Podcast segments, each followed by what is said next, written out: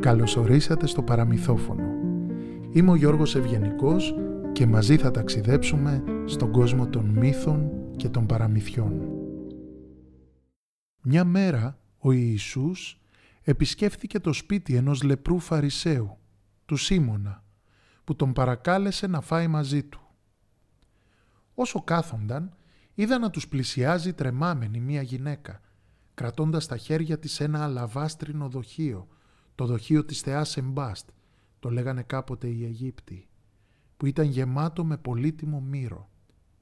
Η γυναίκα αυτή στη ζωή της είχε κάνει πολλές και μεγάλες αμαρτίες και τη φήμη της την ήξεραν όλοι οι άνθρωποι της πόλης. Όταν τους πλησίασε αρκετά, στάθηκε πίσω από τα πόδια του Ιησού και λύθηκε στα δάκρυα.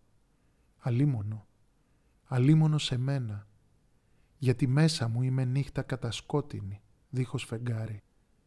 Δέξου τα δάκρυά μου, εσύ που έγειρες στον ουρανό και κατέβηκε στη γη. Και μην ξεχάσεις τη δούλη σου, εσύ που έχεις το αμέτρητο έλεος. Αυτά είπε η γυναίκα κλαίγοντας και με τα δάκρυά της έβρεχε τα πόδια του Ιησού και έπαιρνε τα μαλλιά της και τα σκούπιζε και του φιλούσε τα πόδια και με μεγάλη ευλάβεια έπαιρνε μύρο από το δοχείο της και του άλυφε στα πόδια. Σαν είδαν αυτή τη σκηνή οι μαθητές που ήταν κοντά, σκέφτηκαν.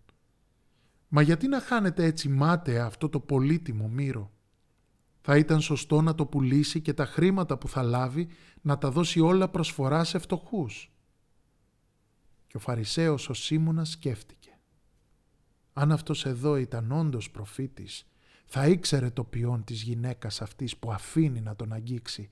Θα γνώριζε ότι είναι αμαρτωλή. Ο Ιησούς, σαν άκουσε τις σκέψεις τους, αποφάσισε να απαντήσει πρώτα στο Σίμωνα, με μια παραβολή. «Σίμωνα», του είπε, «ήταν κάποτε δύο άνθρωποι που χρωστούσαν σε κάποιον, ο ένας πεντακόσια δινάρια και ο άλλος πενήντα. Ο δανειστής τους αποφάσισε να τους χαρίσει το χρέος τους. Πες μου λοιπόν τώρα, ποιος πιστεύεις θα τον αγαπήσει περισσότερο για τη χάρη που του έκανε; Ο Σίμωνας σκέφτηκε και απάντησε. Νομίζω εκείνος που του χαρίστηκε το μεγαλύτερο χρέος. Σωστά. Αποκρίθηκε τότε ο Ιησούς και συνέχισε. Τη βλέπεις αυτή τη γυναίκα; Εγώ ήρθα στο σπίτι σου και εσύ δεν μου έφερες νερό να πλύνω τα πόδια μου. Εκείνη όμως με τα δάκρυά της έβρεξε τα πόδια μου και με τα μαλλιά της τα σκούπισε. Εσύ δεν φίλησες το φιλοξενούμενό σου, μα εκείνη από την ώρα που μπήκε στο σπίτι δεν σταμάτησε να φυλάει τα πόδια μου με ευλάβεια. Εσύ δεν άλυψες ούτε το κεφάλι μου με απλό λάδι, μα εκείνη μου άλυψε τα πόδια με πανάκριβο μύρο. Σου λέω λοιπόν ότι οι αμαρτίες της είναι συγχωρημένες γιατί αγάπησε πολύ εμένα, το λυτρωτή και βαθύτατα πόθησε τη λύτρωσή της. Και γύρισε τότε ο Ιησούς προς τους μαθητές του και τους είπε «Η γυναίκα αυτή έκανε σε μένα καλό.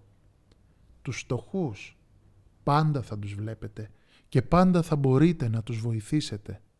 Εμένα όμως δεν θα με έχετε για πάντα μαζί σας η γυναίκα αυτή που έχισε το μύρος στο σώμα μου έκανε την προετοιμασία για την ταφή μου. Σας βεβαιώνω ότι οπουδήποτε κι αν ακουστεί αυτό το Ευαγγέλιο και θα ακουστεί παντού, θα μιλάνε όλοι για την πράξη αυτής της γυναίκας.